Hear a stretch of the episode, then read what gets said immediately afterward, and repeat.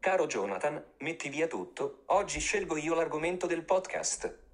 Ehm, ok, fico. Facciamo un bel gioco di paura, tipo Silent Hill. Peggio. Ehm, quello nello spazio, com'è che si chiamava? Ehm, Dead Space, Dead Space, quella roba lì. No, no, ancora peggio. Oh la Peppa, cosa c'è ancora di peggio? Il primo gioco dei Pokémon. Stai scherzando, vero? No, no, prova tu ad ascoltare il tema di Lavandonia di notte, davanti ad uno specchio con solo una candela ad illuminarti il viso. Terrificante. Terrificante. Sì, io sono Ash. Ash Ketchum è un ragazzo che vive nella città di Pallet. E ora che ho compiuto dieci anni potrò diventare allenatore di Pokémon. A dieci anni si può diventare allievi del professor Oak, l'esperto di Pokémon della città.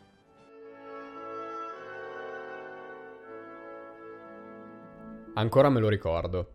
Era una mattina di Natale ed io ero piccolo, sarà sarà stato il 2000 o il 2001.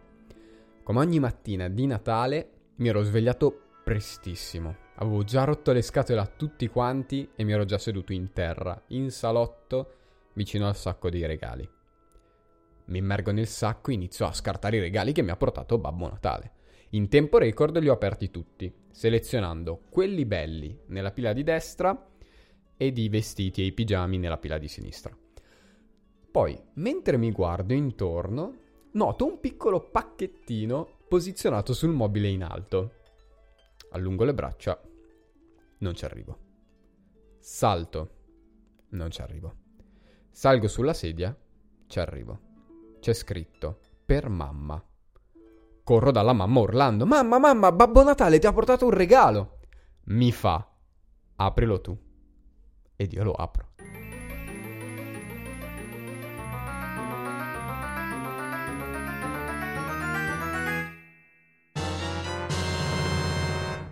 Dentro c'era un Game Boy Color verde acqua con Pokémon giallo e Pokémon cristallo.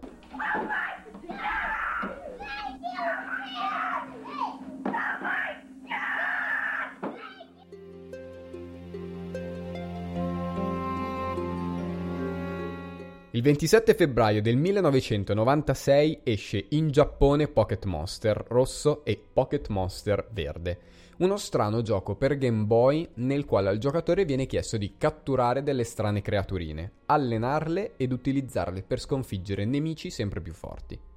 Il gioco uscì in sordina, ma poco a poco le vendite diventarono sempre maggiori. Spinto da questo fattore, il creatore del gioco, Satoshi Tajiri, mise in giro la voce della presenza di un Pokémon segreto all'interno delle cartucce. Mew, il Pokémon misterioso. La rivista Coro Coro organizzò quindi un concorso nel quale 20 fortunati si sarebbero aggiudicati l'agognato Pokémon. Parteciparono 78.000 persone. Con l'uscita della serie animata le vendite passarono da 200.000 a 4,7 milioni. Con l'uscita di Pocket Monster Blue si raggiunsero in Giappone 10 milioni di copie vendute, in Nord America 11 milioni, in Europa quasi 9 milioni.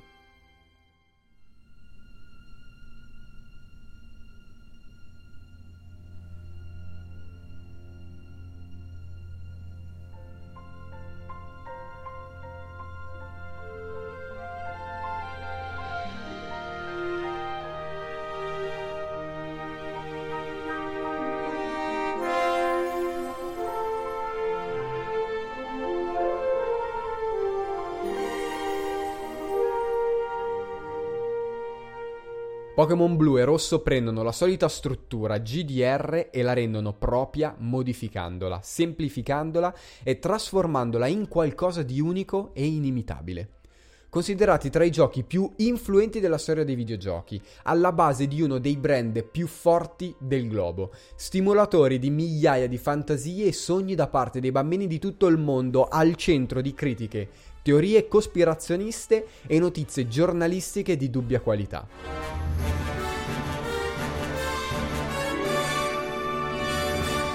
Benvenuti o bentornati su Mangianastri, io sono Jonathan ed oggi parliamo della colonna sonora di Pokémon blu, rosso e giallo.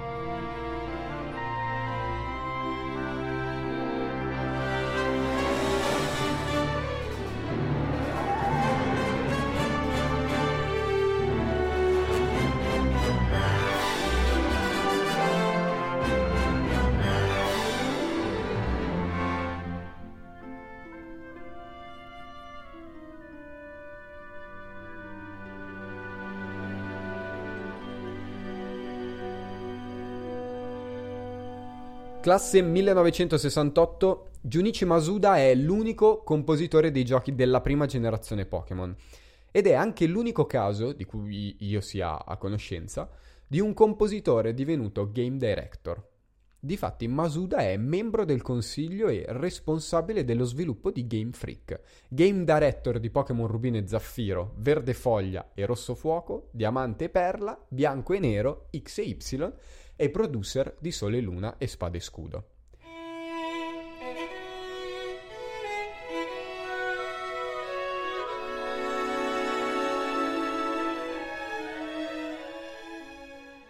Nel 1989, insieme a Satoshi Tajiri e Ken Sugimori, fonda Game Freak e nello stesso anno pubblicano sul NES, sul Nintendo Entertainment System, Mandel Palace, il loro primo gioco diretto da Tajiri, con le illustrazioni di Sugimori e la musica di Masuda. La svolta avviene ovviamente nel 96, quando dopo sei anni di sviluppo, e ripeto, sei anni di sviluppo, Game Freak rilascia il suo gioco di, di maggior successo, Pokémon rosso e verde, con la direzione di Tajiri, le illustrazioni di Sugimori e la musica di Masuda. Ah, la colonna sonora scritta da Masuda. Un suntuoso purpurri di suoni fastidiosi e perforanti.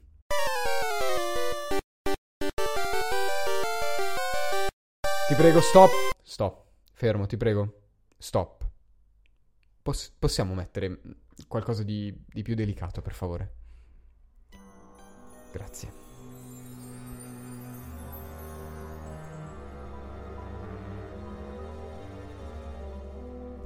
Scusate, ma mm, per quanto moltissimi apprezzino la chiptune, inneggiando alle molteplici qualità di questi suoni digitali, io faccio un po' fatica ad apprezzarla.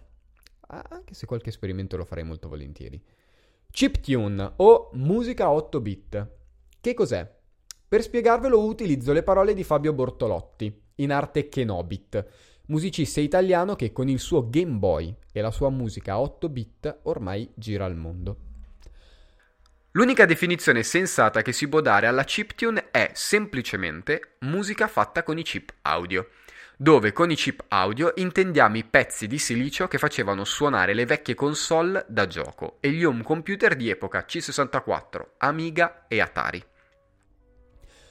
Se avete ascoltato il primo episodio su Final Fantasy VII, già avete capito come funziona. Per tutti gli altri è molto semplice.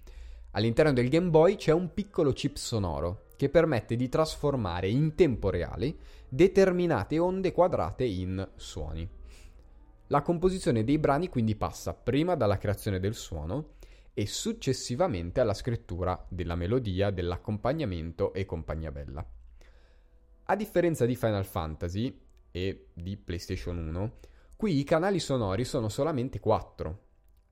Quindi ci sono due canali per le onde quadrate, un canale per un'onda custom a 4 bit e un generatore di rumore bianco e siccome i canali sono monofonici, il compositore ha a disposizione solo tre voci in grado di riprodurre note. Lo so, detto così sembra un gran bordello, ed un pochino lo è, ma il fatto che ci siano limiti così stringenti ha permesso e permette tuttora che ogni compositore si senta stimolato nel cercare di bypassare questi limiti. Inoltre la possibilità di avere solo tre voci porta ad una scrittura particolarmente vicina allo stile contrappuntistico, che per chi non lo sapesse è una particolare tecnica di scrittura nata nel tardo medioevo, che consiste nello scrivere linee melodiche indipendenti in grado di combinarsi secondo determinate regole e che è ben lontano dall'essere semplice da, prad- da padroneggiare. In descrizione trovate la pagina di Spotify di Kenobit. Noi ora però Torniamo a Masuda, perché il compositore giapponese nel lavorare alla colonna sonora di Pokémon non solo programmò da zero un software apposito, utilizzato anche per la creazione dei versi dei Pokémon, sì, que- quelle robe orribili che uscivano fuori dal Game Boy quando premevi e metti verso, ma riuscì a ficcare in questi quattro limitatissimi canali melodie accattivanti ritmi incalzanti, idee compositive brillanti e addirittura emozioni.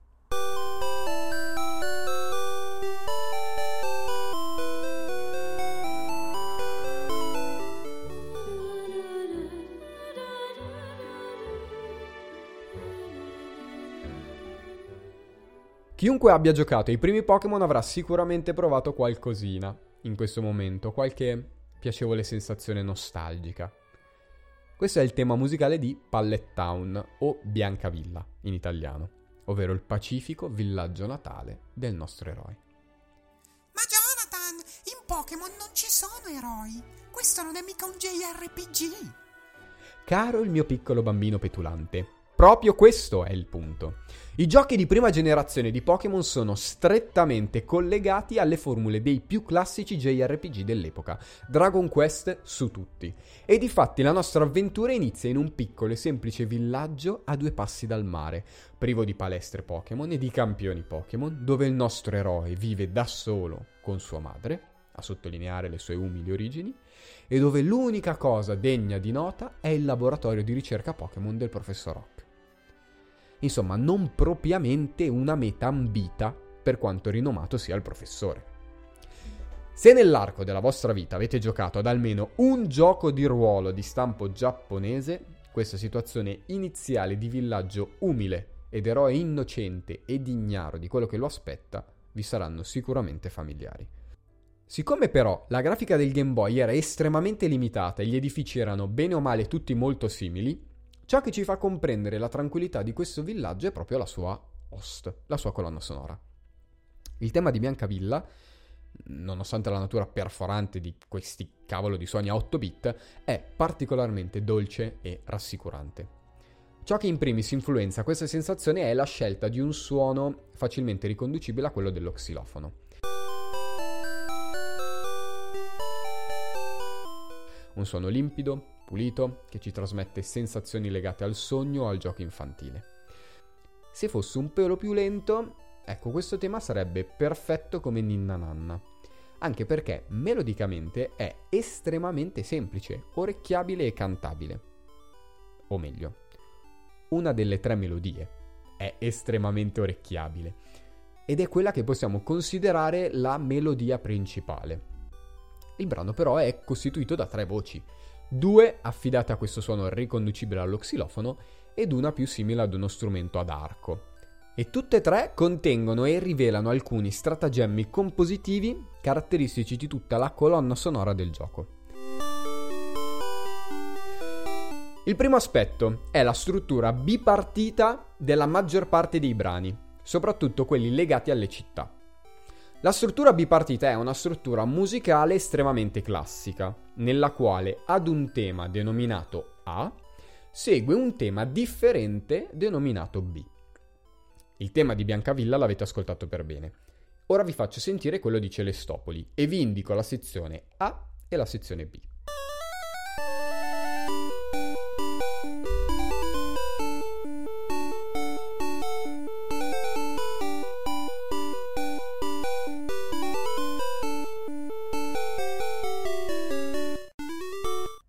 Quella che avete appena sentito è la sezione A. Ora vi faccio sentire la sezione B.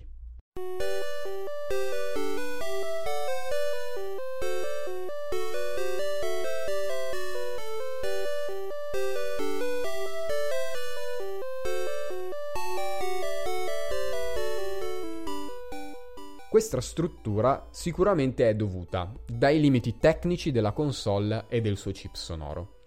Avere solo tre linee melodiche a disposizione per scrivere non dei brani indipendenti, ma una colonna sonora per un videogioco che sia fruibile tanto da un bambino di 7 anni quanto da un vecchio di 70, sicuramente ti mette dei limiti grandi.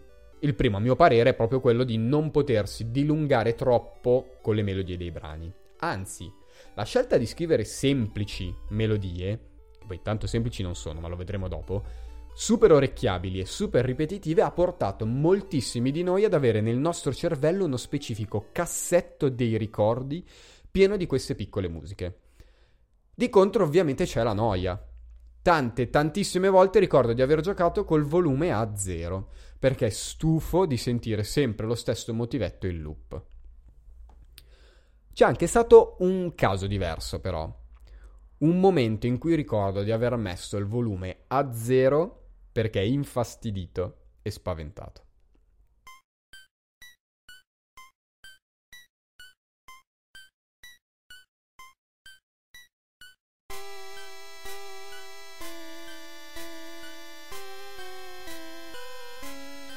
Ok, ok, stop.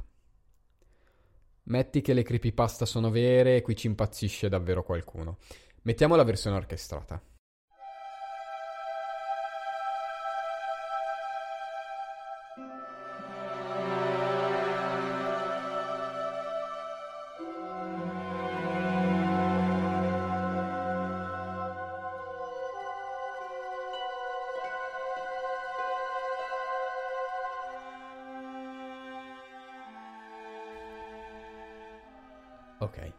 Possiamo parlarne.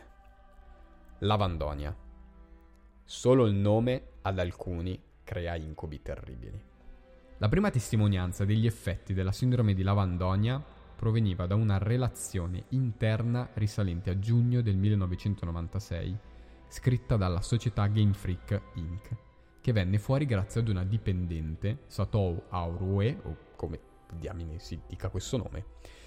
In essa venne fornito un elenco di nomi, date e sintomi, referti riguardanti bambini tra i 7 e i 12 anni, che riscontrarono diversi problemi di salute dopo aver giocato a Pokémon Rosso o Pokémon Verde. Alcuni referti sono riportati sotto il titolo Appendice A.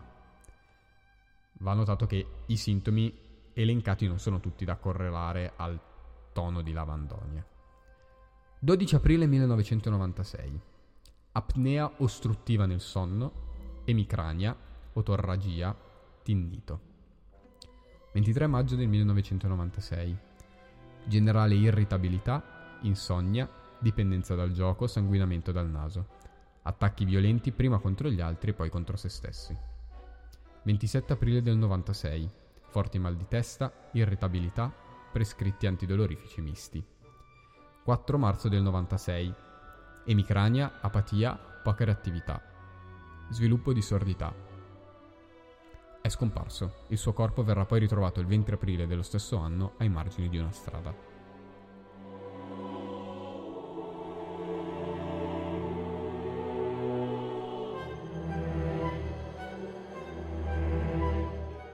Ok, ok.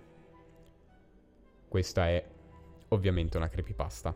E le informazioni che avete appena ascoltato le potete trovare sul fandom creepypasta. Vi lascio il link in descrizione. Oh, leggetelo, è super divertente e anche super appassionante. Ma possiamo ammettere che è uno dei creepypasta più spaventosi di sempre? Procediamo con ordine. Lavandonia. Per chi non avesse mai giocato a Pokémon rosso, blu e giallo, salve ascoltatori di Marte, questa cittadina penso possa ritenersi unica nel suo genere all'interno di tutta la serie dei Pokémon. Lavandonia è, a tutti gli effetti, un paese cimitero. Piccolissimo, confinato nella parte più a est della mappa e con un'imponente torre piena zeppa di tombe Pokémon. Ok Nintendo. E poi c'è il tema musicale, che non è quello della torre cimitero, è proprio quella della cittadina. E cavolo è agghiacciante. Che razza di posto è? Cerchiamo di capire per quale motivo è così fastidioso e spaventoso questo tema. Primo aspetto, i suoni. La scelta sonora di questo tema è interessante quanto fondamentale nel riuscire a raggiungere quel mood che vuole trasmettere. Quattro suoni distinti, tre melodiche e uno percussivo. Il primo che sentiamo è acuto, perforante, secco, paragonabile quasi alle note più acute del violino. Il secondo suono è quello della melodia vera e propria, anche questo riconducibile ad uno strumento a corde, quasi una chitarra, e caratterizzato da una minima seppur presente oscillazione del suono. Ovvero, il suono non è netto, nitido, ma ha una leggera coda che oscilla variando nell'altezza. Fa tipo wow wow wow wow. Ok? Il terzo suono è un suono sporco, r- ruvido. Um, non saprei come descriverlo altrimenti. E poi abbiamo il Charleston, che sono i piatti che scandiscono il tempo, e l'intromissione, a volte, di un suono simile a quel rumore che facevano i vecchi computer o televisori quando si impallavano.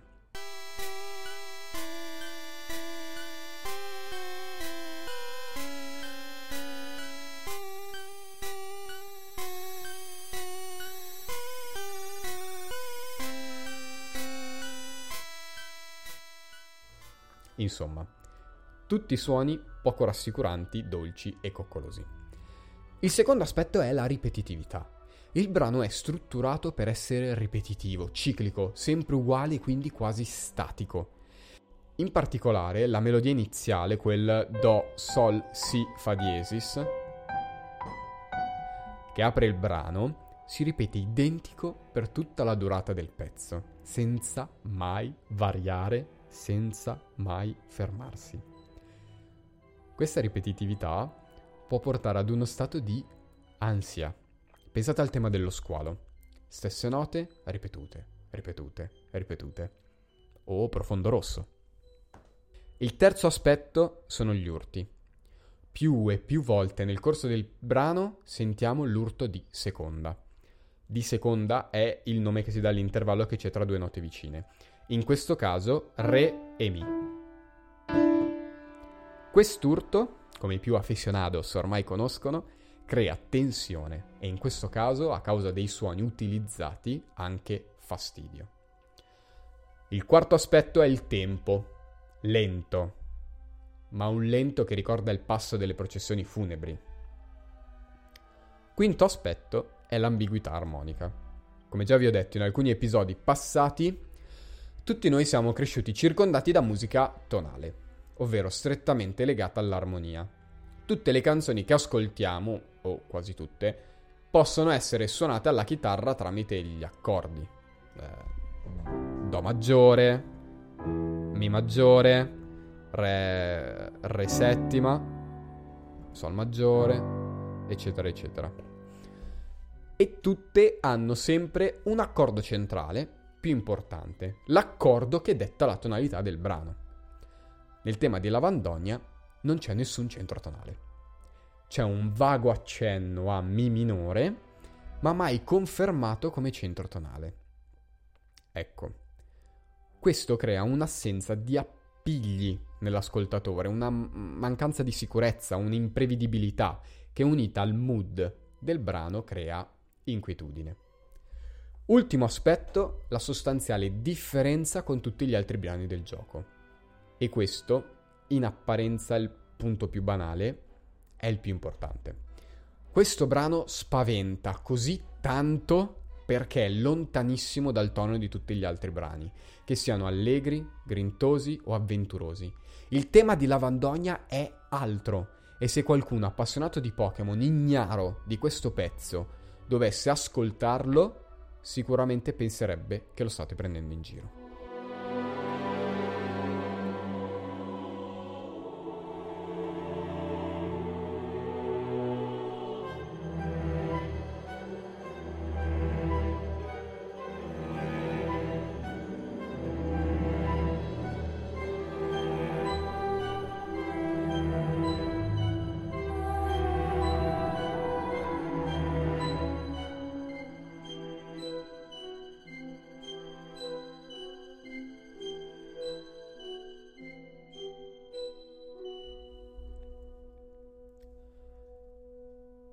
Ma usciamo da questa città maledetta e scopriamo in quale modo la musica ci accompagna nell'esplorazione del mondo.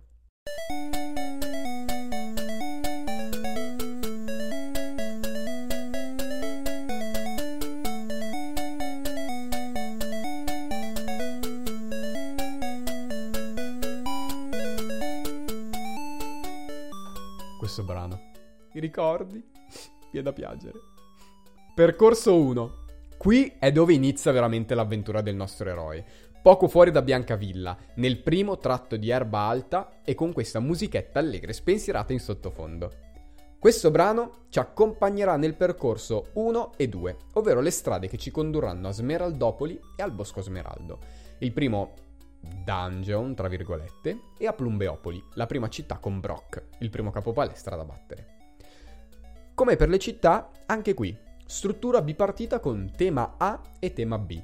Tre linee melodiche, più percussioni, saldamente impiantato a Re maggiore, quindi per nulla ambiguo, ritmo spensierato e la strana sensazione di trovarsi in un parco giochi.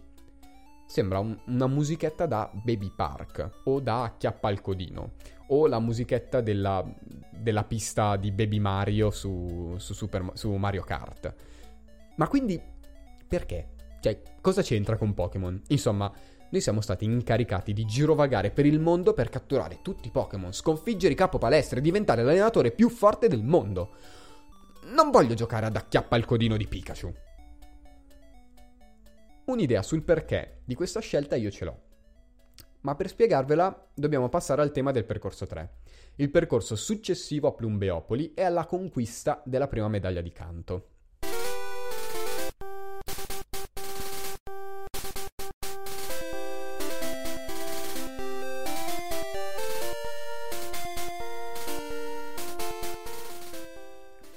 Cambia un pochino, non trovate? Non siamo più gli sbarbatelli appena partiti con il cervello pieno di sogno di unicorni rosa. Lo scontro con la difficoltà della nostra impresa l'abbiamo avuto. Siamo passati indenni per Bosco Smeraldo, di cui parleremo più avanti, e siamo riusciti a battere quel maledetto di Brock con tutti i suoi Pokémon di roccia schifosi e super resistenti agli attacchi del mio Pikachu di tipo elettro. Ecco, possiamo dire che c'è una maggior consapevolezza del compito che ci attende. Io penso di sì, e secondo me sta qui la chiave di lettura utile a comprendere la scelta del brano precedente. I brani dei percorsi rappresentano a pieno il percorso di crescita del nostro eroe. Il suo passaggio da bambino innamorato dei Pokémon a ragazzo campione della Lega di Canto. E da allora via, con ritmi più incalzanti, un tono più serioso e l'utilizzo di veloci movimenti melodici alternati a note lunghe che tanto ci donano l'idea di un brano più avventuroso. Il tutto ovviamente si accentua con il raggiungimento del percorso 11, la conquista di almeno tre medaglie, le prime evoluzioni Pokémon e la consapevolezza dell'esistenza del Team Rocket.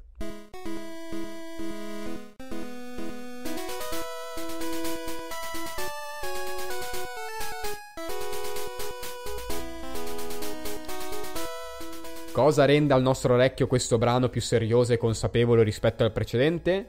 Beh, innanzitutto la conformazione della linea melodica del tema A.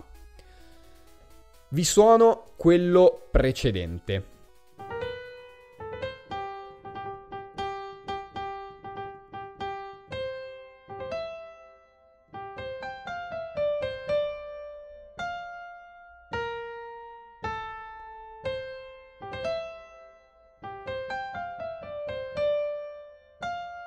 Eccetera, poi c'è la parte B.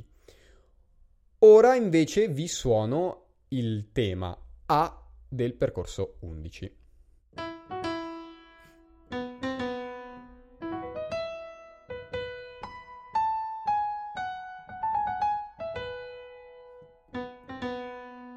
Ok. Può sembrare una baggianata, ma il semplice fatto che la linea attuale quella del percorso 11, a differenza della precedente, concluda con un movimento discendente su una nota non acuta, fa davvero tanto. Per il resto, i due brani si assomigliano, davvero molto, con tanto di terzina finale del tema del percorso 3, ripresa ed ampliata nel percorso 11, quasi a simboleggiare davvero un'evoluzione dalla condizione precedente a quella attuale. Un altro aspetto che ci fa percepire questa traccia più seriosa è la scelta inusuale e unica all'interno della colonna sonora del gioco di sacrificare una delle linee melodiche per raddoppiare la melodia principale. Difatti la seconda voce raddoppia la maggior parte delle note della melodia, una quinta sotto, e si muove con lo stesso identico ritmo, andando a creare dei veri e propri bicordi, ovvero due note suonate insieme. Questo è inusuale, in quanto in tutti gli altri brani c'è sempre diversità nelle voci, sia nei movimenti melodici che ritmici. E infine il ritmo. A differenza del tema del percorso 3, qui non abbiamo rulli di tamburi e questo rende il brano un, un pelo più quadrato, meno giocoso e quindi, di conseguenza, un po' più serio. La somma di tutte queste cose che ci siamo detti avvengono nel tema dedicato alla via Vittoria, l'ultima via che percorreremo nel gioco.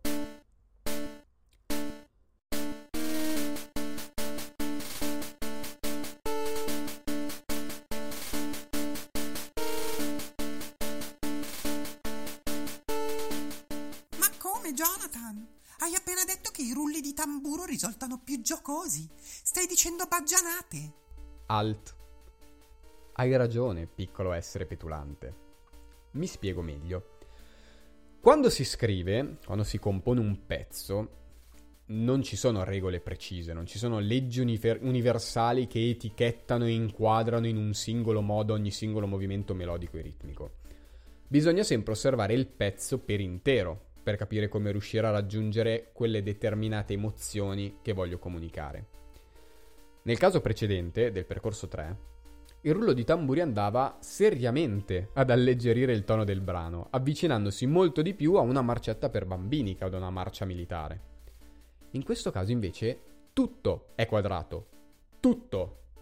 Non c'è melodia se non un piccolo inciso melodico finale che riprende l'opening del gioco. Tutto è ritmo, martellante, quadrato, monolitico. Ecco, in questo caso un semplice rullo di tamburi aggiunge quel pizzico di movimento necessario al brano per non stuccare dopo due secondi.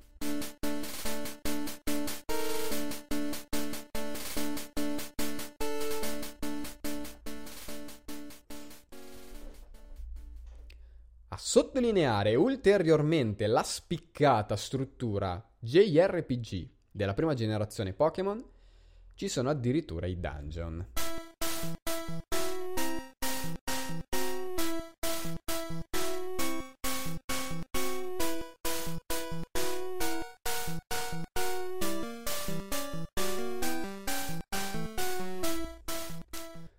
Ah, Bosco Smeraldo. Temibile boschetto di merda pieno di caterpie metapod e piglia mosche rompicacuna. E per non farci mancare nulla, pure questa traccia maledetta.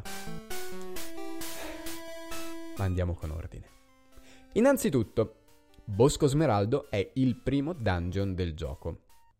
Oddio, non è un vero e proprio dungeon, in quanto non è sottoterra e non è un luogo chiuso, però è il primo luogo delimitato e pericoloso che incontriamo nel gioco. Di conseguenza, questa è la prima traccia musicale dedicata ad un dungeon che sentiamo, e anche la seconda, in quanto la grotta Diglett ha la stessa musica. E Dio mio, gli incubi! Allora, non è brutta, ok? Non fraintendetemi, davvero non è brutta e anzi ha una scrittura interessante, diversa e particolare, ma sto cacchio di suoni intermittente a mo' di sirona d'allarme è mega fastidioso. Il suo intento è chiarissimo, è un gigantesco disclaimer. Attento, questo posto è pericoloso. Ok, grazie per avermelo fatto capire, ma ora metto il muto, ok? Va bene Masuda? Fastidi miei a parte, questa traccia contiene tre elementi strutturali comuni alle tracce di tutti i dungeon. Numero 1. La struttura.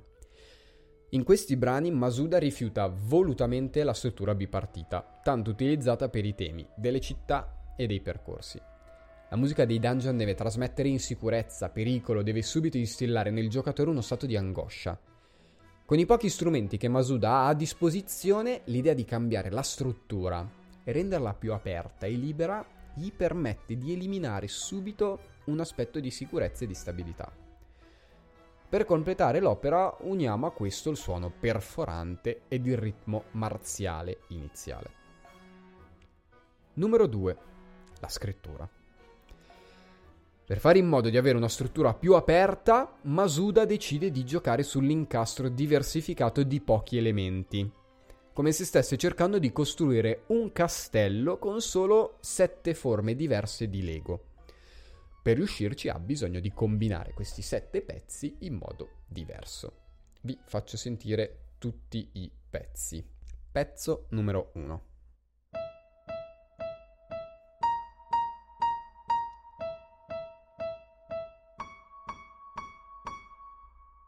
Pezzo numero 2.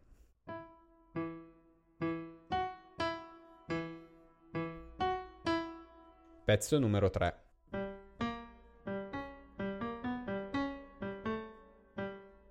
Pezzo numero 4.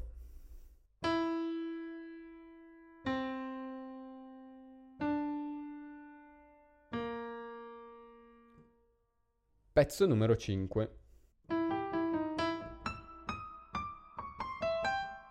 Pezzo numero 6.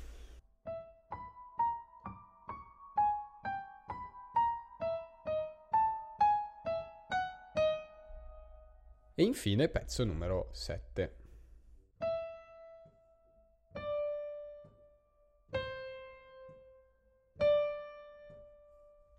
Ora, questi sette pezzi che vi ho suonato, Masuda li combina tra loro in modi diversi, mm, nel seguente ordine. Primo e secondo insieme, primo, secondo e terzo insieme, quarto e quinto, sesto, sesto e settimo, primo e sesto, primo, sesto e terzo, primo e quarto, primo, quarto e terzo, quarto e quinto, secondo e settimo.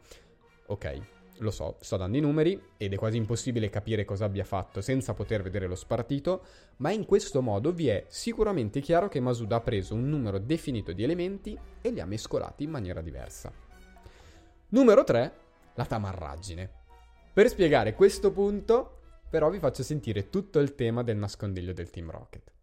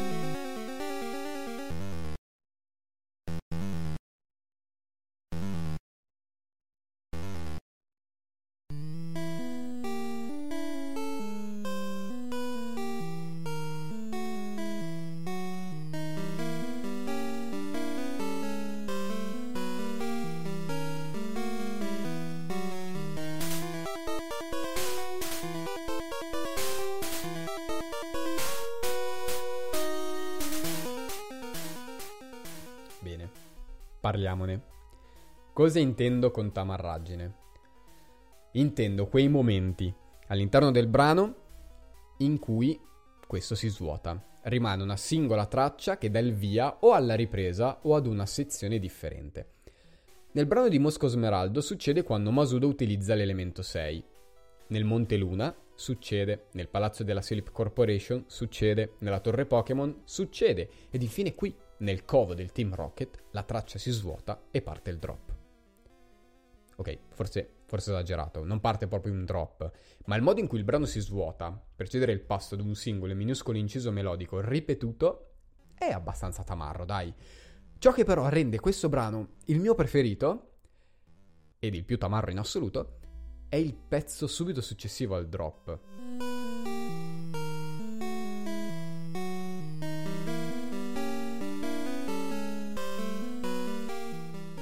Sono due gli aspetti che rendono questo pezzo così... Ah, seco... boh, a me, a me fomenta.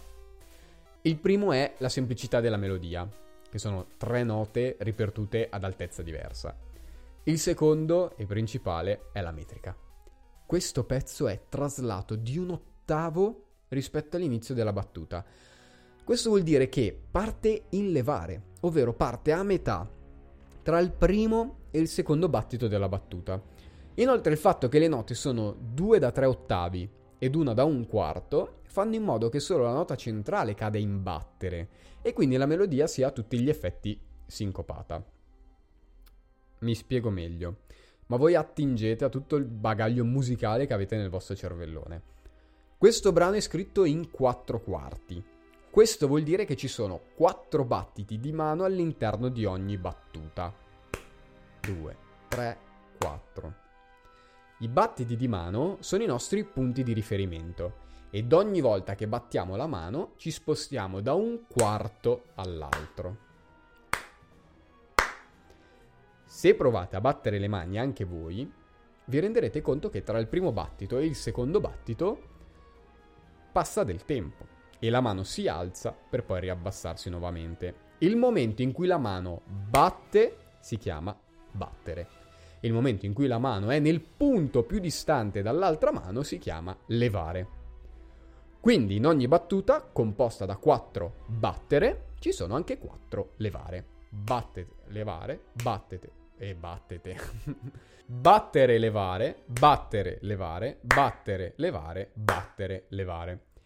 In questo specifico caso, noi abbiamo all'interno di una battuta tre note. Due da tre ottavi ed una da un quarto. Tre ottavi più tre ottavi più un quarto uguale quattro quarti. Tutto torna, la battuta è completa. Masuda però, all'inizio della prima battuta di questa sezione musicale, inserisce una pausa di un ottavo, che sposta tutto il blocco di tre note un ottavo più avanti. Questo vuol dire che il blocco di tre note non partirà più sul primo battere, ma partirà sul primo levare, in quanto un ottavo è la metà di un quarto. Il conto da fare diviene quindi un ottavo di pausa più 3 ottavi prima nota, più 3 ottavi seconda nota, più un quarto terza nota. Così facendo però siamo fuori dai 4 quarti, in quanto il risultato è 9 ottavi. La nota finale da un quarto viene quindi sì suonata come una nota del valore di un quarto, ma viene scritta come due note da un ottavo legate tra di loro in modo tale da avere un ottavo al termine della prima battuta ed il secondo ottavo all'inizio della seconda battuta. Tutto questo macello a livello musicale cosa vuol dire?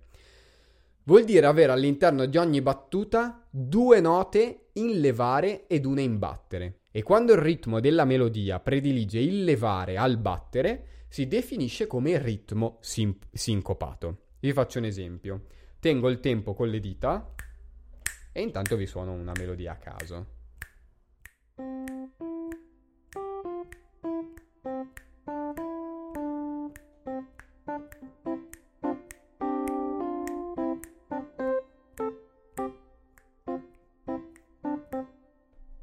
Ok? Questa è una melodia sincopata.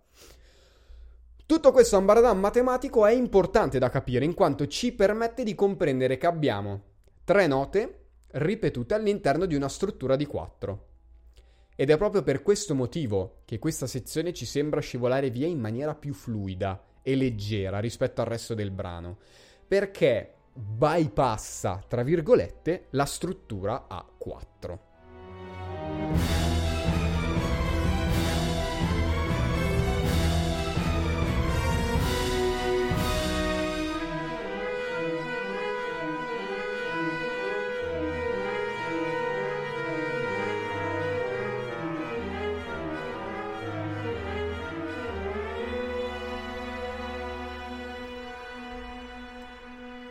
Ma smettiamola con le pippe matematico-musicali e ritorniamo alla colonna sonora del gioco.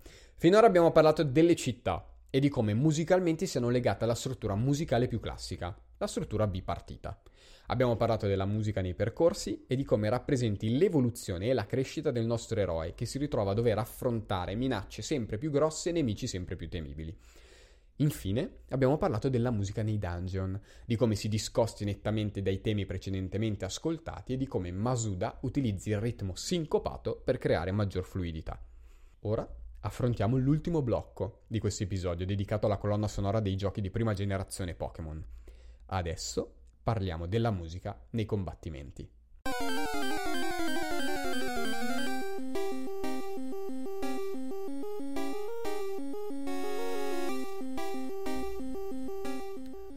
Prima di iniziare è importante che vi faccia una premessa.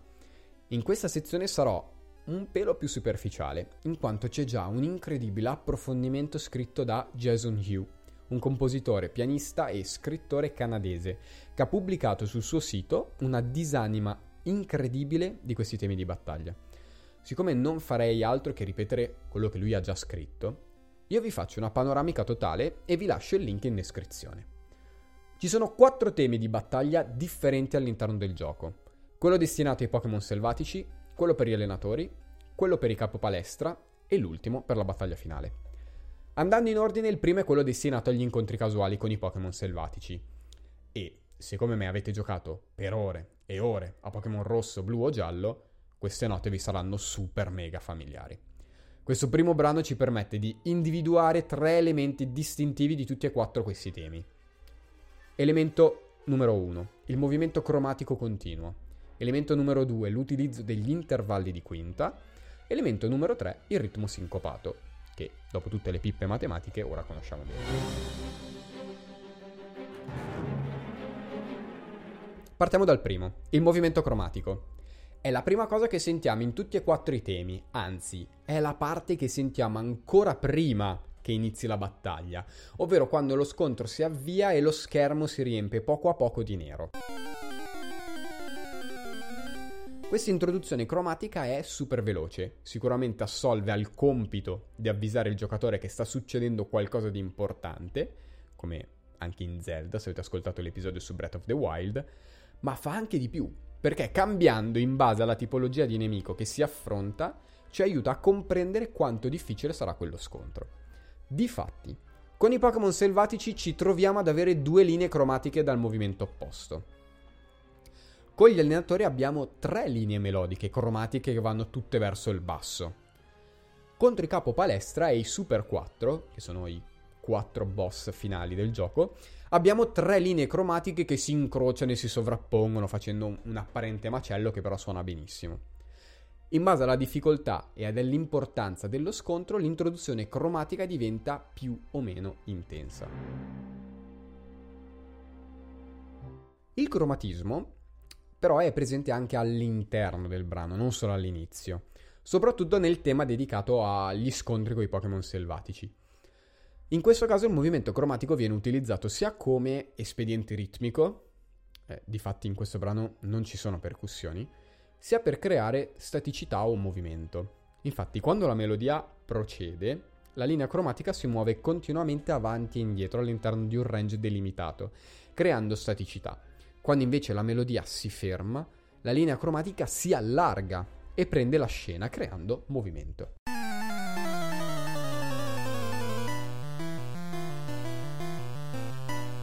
Nel tema dedicato agli scontri contro gli allenatori invece la linea cromatica subentra solo quando la melodia si ferma.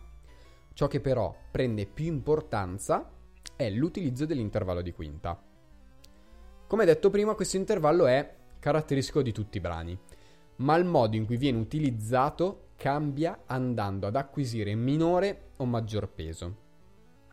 Nel tema contro i Pokémon selvatici è presente e ci indica in quale tonalità ci troviamo. Tonalità che però rimane abbastanza ambigua.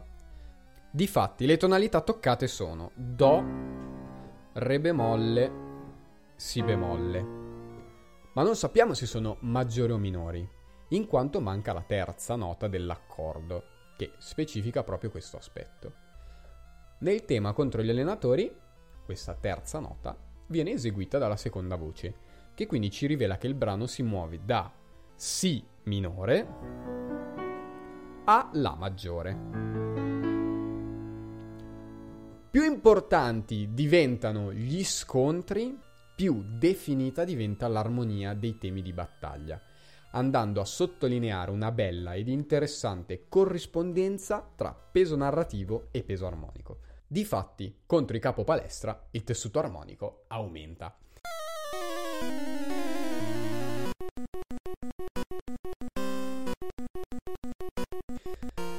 Questo è il primo brano dei quattro ad avere non una serie continua di sedicesimi cromatici, ma delle note continue da un sedicesimo legate alla tonalità del brano prima Si maggiore e poi La maggiore.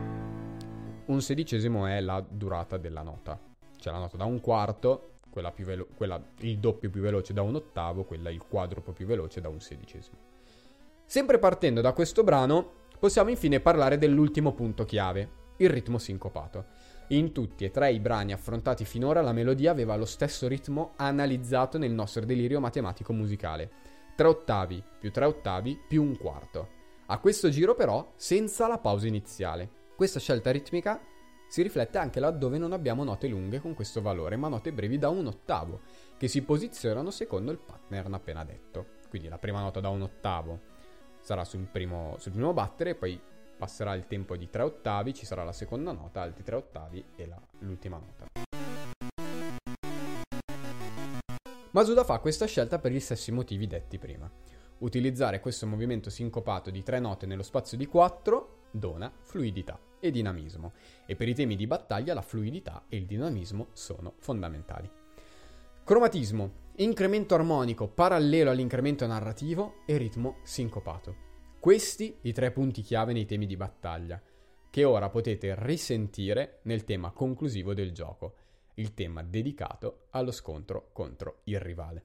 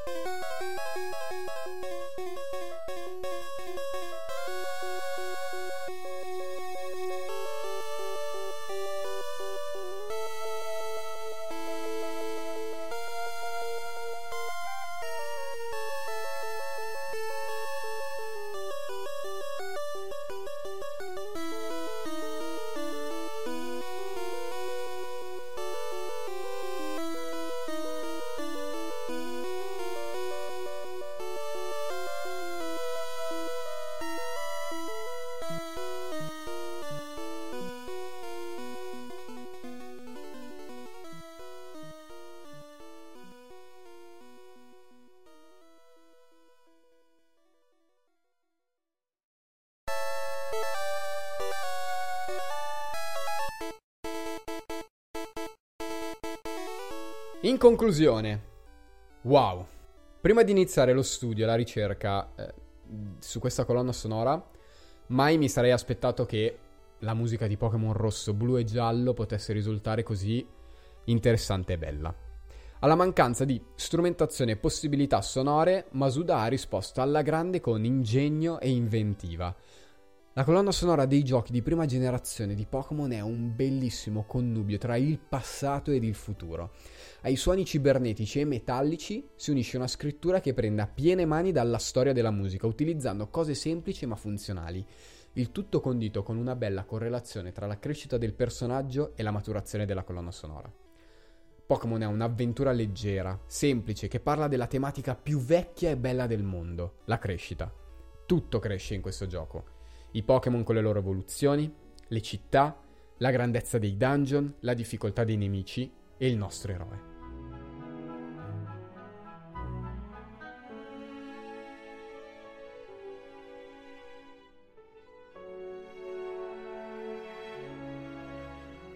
Io sono Jonathan, questo è Mangianastri e avete appena sentito lato A, Pokémon rosso, blu e giallo tra il classico e l'evoluzione continua.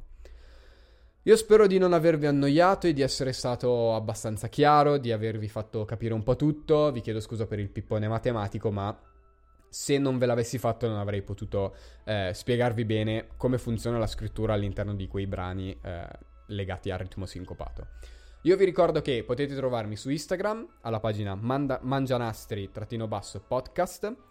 Ora potete anche trovarmi digitando su Google semplicemente mangianastripodcast.com e vi si aprirà la mia pagina di Spreaker dove potete anche commentare i, i vari episodi, eccetera, eccetera. Se il lavoro che faccio vi piace, potreste addirittura lasciare un cuoricino su Spotify o iscrivervi al canale su Apple Podcast e condividerlo con, con i vostri amici. Io vi ringrazio e ci sentiamo tra due lunedì con Lato B insieme a Davide. Ciao ciao e grazie!